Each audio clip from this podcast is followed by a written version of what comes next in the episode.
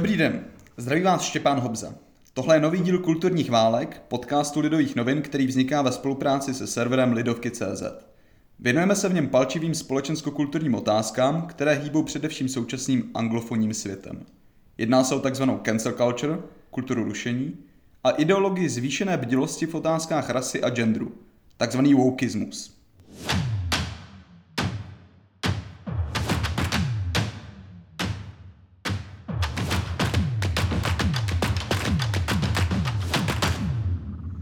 Tentokrát se budeme bavit o kanadském psychologovi Jordanu Petersonovi, který v anglosaských kulturních válkách hraje nepřehlédnutelnou až kultovní úlohu.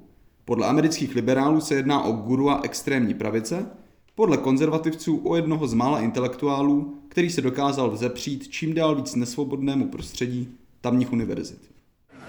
I don't speak perfectly, my arguments aren't perfectly formulated.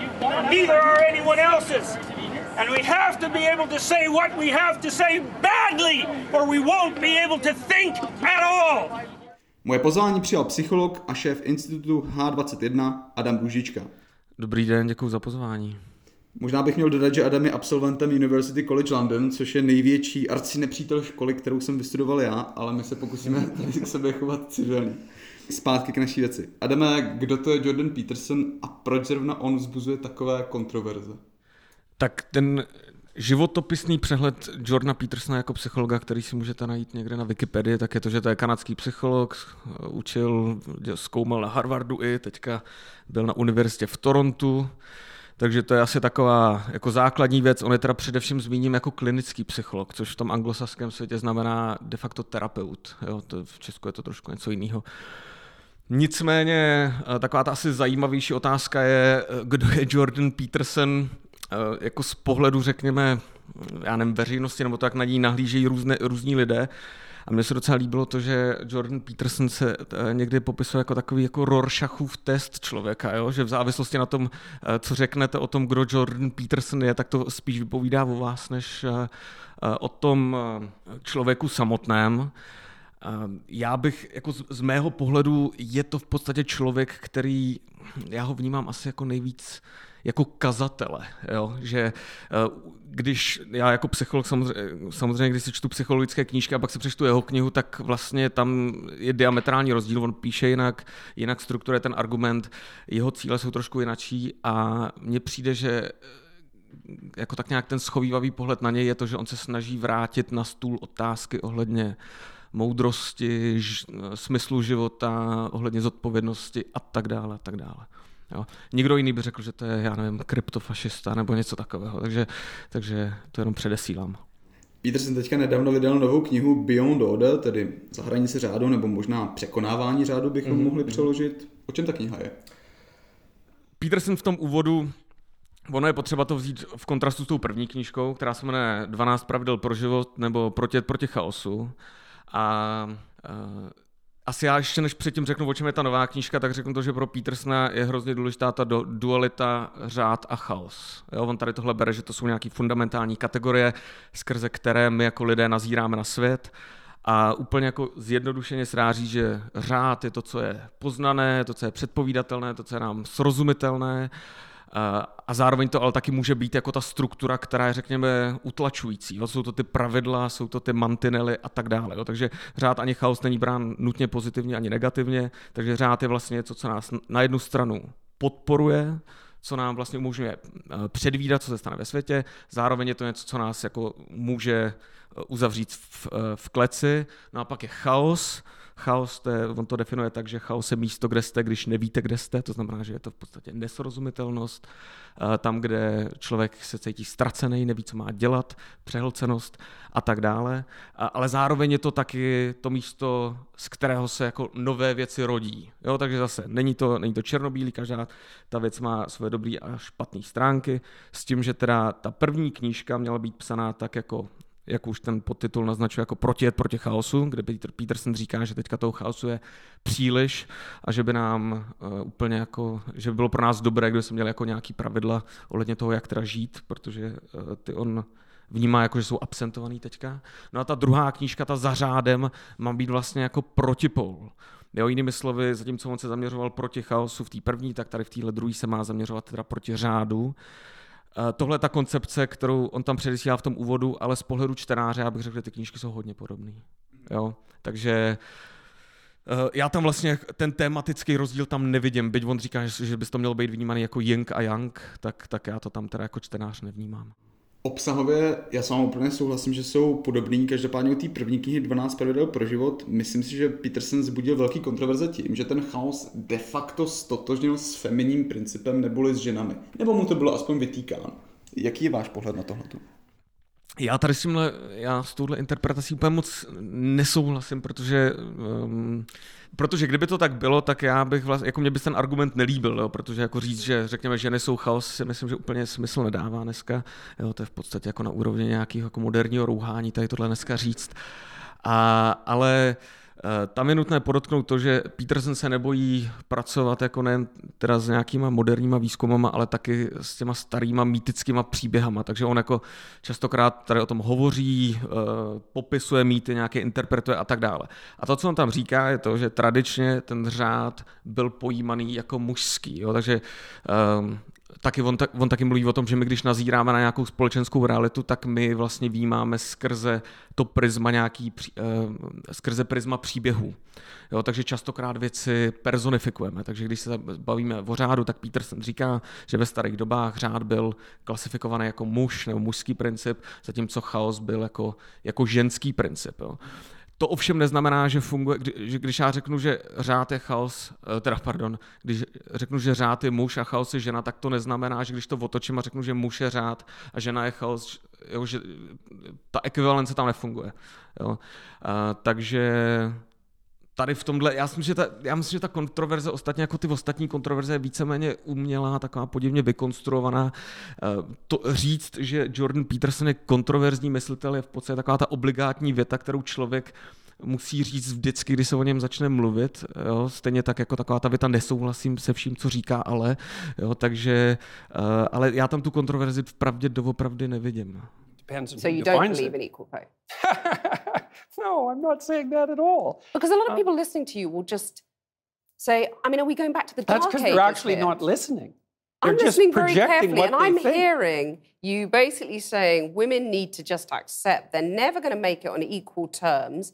Equal outcomes is what how you defined it. No, I didn't. If I was that. a young woman that watching that, I would go, "Well, I might as well just go and play with my Cindy dolls and give up trying that. at school because I'm not going to get the top job I want because there's someone e- sitting there saying it's not possible I and it's not desirable. It's going to make you miserable. desirable. That's what I said. It's a, it's a yeah, bad social goal. I didn't say that women shouldn't be striving for the top or anything like that, because I don't believe that for a second. Vy jste zmínili to, že on se hodně zabývá těmi mýtickými látkami. Ano. Pro ně je stěžení eh, slovo meaning, to znamená význam, hledání významu, nacházení významu. Co to u něj znamená? Uh, význam nebo smysl, jo, teda životní smysl, jo, to, je, to je v té angličtině, to, je, je, to, je to dvojznačný. Uh, ono se to, um, jo, já si myslím, že on, jako ta metafora, nevím, jestli on ji konkrétně používá v té knize, ale jo, stejně tak jako věta má význam, tak jako metaforicky lidský život by měl mít taky nějaký význam já si myslím, že Peter, Peterson není defi, definicionista. Jo? On tady tohle nedefinuje. On v podstatě předpokládá, že ten čtenář ví, co to znamená žít smysluplný život, anebo žít ve stavu, kdy člověk hledá smysl života, ale nemá ho. A tady tohle tohle nechává jako na nás. Jo? To, to, je taky v podstatě jedna z těch věcí, která mě se na tom jako líbí, tak je to, že já tam cítím určitý respekt k tomu čtenáři. Jo? Tam, tam není ta touha všechno nám jako čtenářstvu naservírovat, ale on v podstatě, když mluví o řádu a chaosu, tak předpokládám, že mi zhruba vím, o čem mluví a tudíž on může jít tak nějak dál. No. A tu, teda ten smysl života nebo ten význam života on teda nachází především v přejímání zodpovědnosti za vlastní život. To je takový velký téma jeho zodpovědnost. On vlastně úplně první knihu, kterou napsal, Maps of Meaning, nebo ano, mapy ano. smyslu, tak ta byla taková, řekněme, filozofická nebo akademičtější. A pak ty další dvě knihy jsou vlastně postavené na specifickém žánru, to znamená takových těch vzdělávacích knih, těch sebezlepšovacích. Proč si myslíte, že zvolil zrovna tenhle ten žánr? Já teda bych řekl, já tu, já tu jeho první knížku mám doma taky a e, člověka možná překvapí, že ona není zas tak jako odlišná. Ona je určitě jako složitější, je taková jako enigmatická, on tam jde jako víc do detailů, ale ten jeho styl, kdy on na jednu stranu se baví o nějakých osobních zkušenostech, hází tam historky ze, svý, ze svého života, pak tam mluví tamhle o Dostojevském, pak najednou o nějakém neurovědeckém výzkumu a tak dále, tak eh, tady, ten, tady tenhle styl té první knihy vlastně stejný, možná je, možná je méně srozumitelný pro normálního čtenáře, eh, a mně přijde, že ty nové knížky to vlastně kopírují. Jo? A ani bych vlastně neřekl, že ta knížka je z toho klasického žánru Eh, té své pomocné literatury, protože um, on, jak, bych, jak jsem to řekl předtím, ona není tak rezolutní. Jo? Ona vám neřekne, eh, ráno se vzbuďte a udělejte 10 kliků a 50 dřepů a, a všechno bude skvělý. On doopravdy tam nechává hodně té míry pro nějakou osobní interpretaci. A, a říkám, jak já jsem zmínil předtím, eh, já když eh, si poslechnu, já nevím, kněze v neděli, nakázání, tak je to velice podobný žánr. Jo, je to rezolutní, je to moralistický, ale je to zároveň takový, že je to, je to dostatečně vágní na to, aby se v tom každý člověk našel něco svého. Když se takhle o tom bavíme, hledání smyslu, balans mezi řádem a chaosem, mm-hmm. skoro se zdá, co je na tom vlastně kontroverzního. Mě by zajímalo, čím teda vlastně Peterson ty lidi tak provokuje? Proč teda vzbudil eh, tak velkou vlnu nevole, která jako je reálná? Můžeme se bavit o tom, jestli je legitimní nebo nelegitimní, ale určitě tam jakoby je. Mm-hmm. Tak čím to vlastně je teda? Že vzbudil takovou nevoli.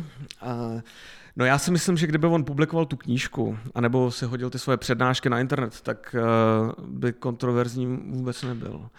Ta, ta, ta věc, já teda jsem se poprvé dozvěděl o, o Petersonovi v roce 2016, kdy on publikoval veřejně tu přednášku, která byla zaměřená proti navrhované změně zákona C16, nějakého ontarie, ontarijského tribunálu pro lidská práva, už teďka eh, nepamatuju, a on se poměrně ostře eh, vyjádřil proti tomu, že by měla být zájmena, že by v podstatě člověk měl mít povinnost použít zájmena, která si ten druhý člověk přeje, což je samozřejmě kontroverzní téma teďka s ohledem na transgender uh, témata.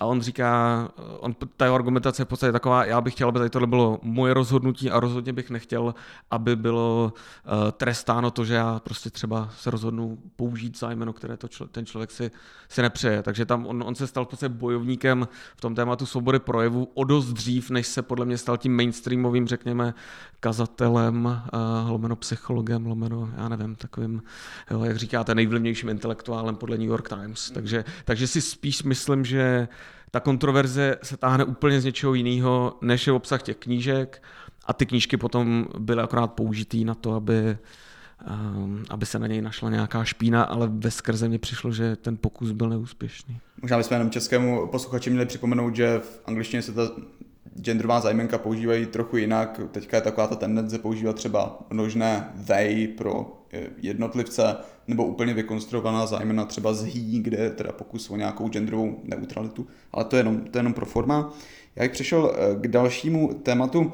V dubnu 2019 se odehrála velice sledovaná debata mezi eh, Jordanem Petersonem a levicovým slovenským filozofem Slavojem Žižekem. Eh, bylo to popisováno jako debata století. Ehm, jak jste se na ní díval vy? Eh, no, já vzhledem k tomu, že jsem eh, právě pro českou pozici psal recenzi na tu první knížku, tak jsem byl osloven i abych napsal teda recenzi tady na tu debatu. A to bylo úplně šílené zklamání. Jako opravdu, myslím, a myslím, že tady v tomhle já nejsem sám, myslím, že tohle, to byla obecná odezva protože to téma bylo marxismus dvojteč, ne, pardon, štěstí dvojtečka, kapitalismus versus marxismus, jo, takže taková jako velice ambiciozní téma. Uh, jo, Peterson, který měl teda obhajovat kapitalismus, Žižek jako marxista, který měl teda uh, obhajovat ten marxismus, aspoň takhle jsem si to myslel, ale ale bylo to totální tragédie, jo, protože jinak jako z obou stran, eh, jo, teďka bych nechtěl ani jednoho nebo druhého, jo, protože Peter, Peterson tam přišel s tím, že uh, jde bojovat proti marxismu, ale jediné, co měl přečtené, bylo jako komunistický manifest, jo, což, což jako já nejsem nějaký jako echt přízniv, příznivec marxismu, jo, ale, ale jako taky vím, že, že Marx to napsal trošku víc než ten 50 stránkový pamflet, takže, takže to, jednak tady tohle bylo jako, jako už, už, už tohle bylo zklamání a potom na, uh, nastoupil Žížek s tou svojí jako kulometní, já nevím, jestli bych tomu vůbec říkal, argumentací, jo, to byl v podstatě jako takový intelektuální dadaismus, kdy on měnil téma co dvě věty bylo to naprosto, jako člověk se v tom nedokázal zorientovat. Takže potom, když oni měli každý jako půl hodinu na to, aby udělali ten úvodní, řekněme, projev a potom si sedli, a Peterson měl reagovat jako na toho Žížeka, který mluvil jako druhý, tak on v podstatě vůbec nevěděl, o čem má mluvit, protože nikdo nevěděl, co ten Žížek vlastně řekl. A oni nakonec jako 20 minut se snažili najít nějakou třecí plochu, zjistili, že vlastně spolu souhlasí ve všem a pak si tak jako, pak si tak plácali po zádech, jo, ale na to, že eh, ta vstupenka stála nějakých 15 dolarů a oni vyprodali stadion, tak já, jako, kdybych si tu vstupenku měl koupit, tak by byl poměrně, řekněme, vzpruzen. Každopádně to vlastně něco vypovídá o tom, jak velkou prominenci ty kulturní války v tomhle prostředí mají, že opravdu těm lidem nepřišlo blbý zaplatit 15 dolarů za debatu dvou, ano. dvou intelektů. Ano, ano, ano, ano. Jo, to, to, ano, to, to, je pravda, to je pravda. Mimochodem, já možná zmíním ještě jednu věc. A to je to, že teďka z té nové knížky my se dozvídáme, protože Peterson teďka v roce 2020 byl úplně mimo, že jo? protože on byl On byl v Moskvě dokonce v umělém komatu, protože, protože měl nějakou jako velice nepříjemnou zdravotní reakci na uh, prášky proti úzkosti, který on bral už od roku 2016. No a z té knížky teďka poslední se rozvídáme, že teda v březnu 2019 tak jeho manželka byla diagnostikovaná s nějakou mm, byla to, myslím, nějaká jako, ale speciální uh, případ rakoviny ledvin, jo, kde je poměrně velká úmrtnost, takže on pokud tady tohle se dozvěděl v roce 2019 v březnu a potom měl jako v dubnu debatovat se Žížekem, tak v podstatě jako lidsky se mu člověk tak jak nediví, že si, že si přečet ten, ten manifest, ale, ale přece jenom jako si myslím, že možná by bylo lepší, kdyby to celý odvolal, protože to byla bída. Já takovou poslední věc k té debatě, mně vlastně přišlo největší problém v té organizaci, že Peterson si prostě špatně zvolil toho soupeře, jo? že jakoby ty všechny věci, které vadí Petersonovi na té americké kultuře, ty vadí Žižekovi taky, akorát on je kritizuje zleva, nebo z pozice té staré levice chceme, a Peterson kritizuje vlastně zprava.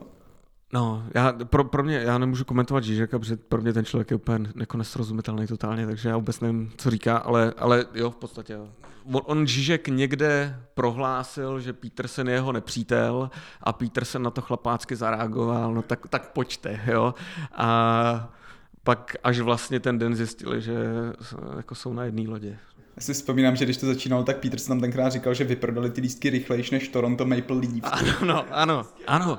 Což je vlastně docela zajímavý, že No, je to pravda, že to, co jste říkal ohledně té příznačnosti, to, že lidi jsou ochotní jít na stadion, aby poslouchali dva intelektuály, tak eh, na tom něco bude. No. A já si myslím, že ta doba je taková myšlenkově atrofovaná. Jo? Z toho důvodu, byť já teda eh, nevnímám Petersona jako úplně, řekněme, bezchybného myslitele nebo intelektuála, tak jsem, jsem rád, že, že existuje, jo? protože přinášíte témata, které jsou ignorované. Témata, jo? Životní smysl, tohle si myslím, že málo kdy se o tom takhle bavíme, tak jak třeba Peterson je zvyklý se o tom bavit. Takže je to vede k jedné otázce. Dá se teda ve finále říct, že na Petersonovi vlastně zajímavější ta recepce jeho díla, než to dílo samotný? Já bych tohle neřekl. Já bych, já bych tady tohle neřekl a to z toho důvodu, protože Dějte se, ta recepce, kterou já vnímám, nebo aspoň, uh, že jak, jak, jste, jak jste teďka zmínil, jemu vyšla na začátku března ta druhá knížka a v podstatě jako v těch mainstreamových médiích je teďka takový jako ticho popěšeně. Uh, takže kdybych měl komentovat ty reakce na tu první knížku, tak uh, vzhledem k tomu, že mě většinou přijdou jako nečestný, anebo jakým způsobem se snaží znetvořit to, co on říká, tak jako mě tady tohle nezajímá a spíš mě zajímá to, co on říká a to, co on říká, uh, si myslím, že zajímavý je, jo? že jako možná říkám, není to možná úplně uh, tip-top, ale nikdo jiný to nedělá. Jo? Takže to, že ta jeho první knížka je teďka pořád v 20 nejčtenějších knížek na Amazonu už nějakých 177 týdnů v řadě, což je úplně šílený, tak uh, je překvapující.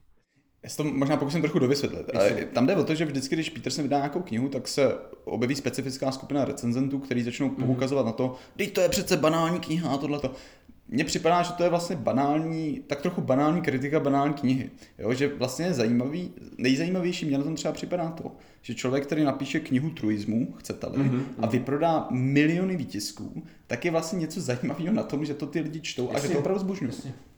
Mohl byste tohleto nějak eh, třeba dovysvětlit, proč, proč to tak je? Mně k tomu napadá takový příměr, eh, s kterým přišel filozof Alain de Botton, on nedávno, ne, nedávno už taky deset let zpátky, tak eh, napsal knížku Náboženství pro ateisty. A on v podstatě mluví o tom, že teďka v té sekulární, no, on, on říká takhle, že v těch jako starších časech, tak něco jako kázání mělo své místo. A v podstatě to, co my jsme to, čím jsme nahradili kázání v současnosti, je něco, čemu on říká v podstatě přednáška. Jo? A rozdíl mezi přednáškou a kázáním je ten, že když jdete na přednášku, tak se předpokládá, že pokud posloucháte a uděláte si poznámky, tak na tu stejnou přednášku už nemusíte jít po druhý. Jo? Zatímco ten koncept kázání tak je v tom, že jsou to věci, které vy už víte, ale oni se pořád mají opakovat každý týden, jo, neustále, protože se bere, že tady tyhle hluboké pravdy člověk snadno zapomíná, musí je neustále připomínat.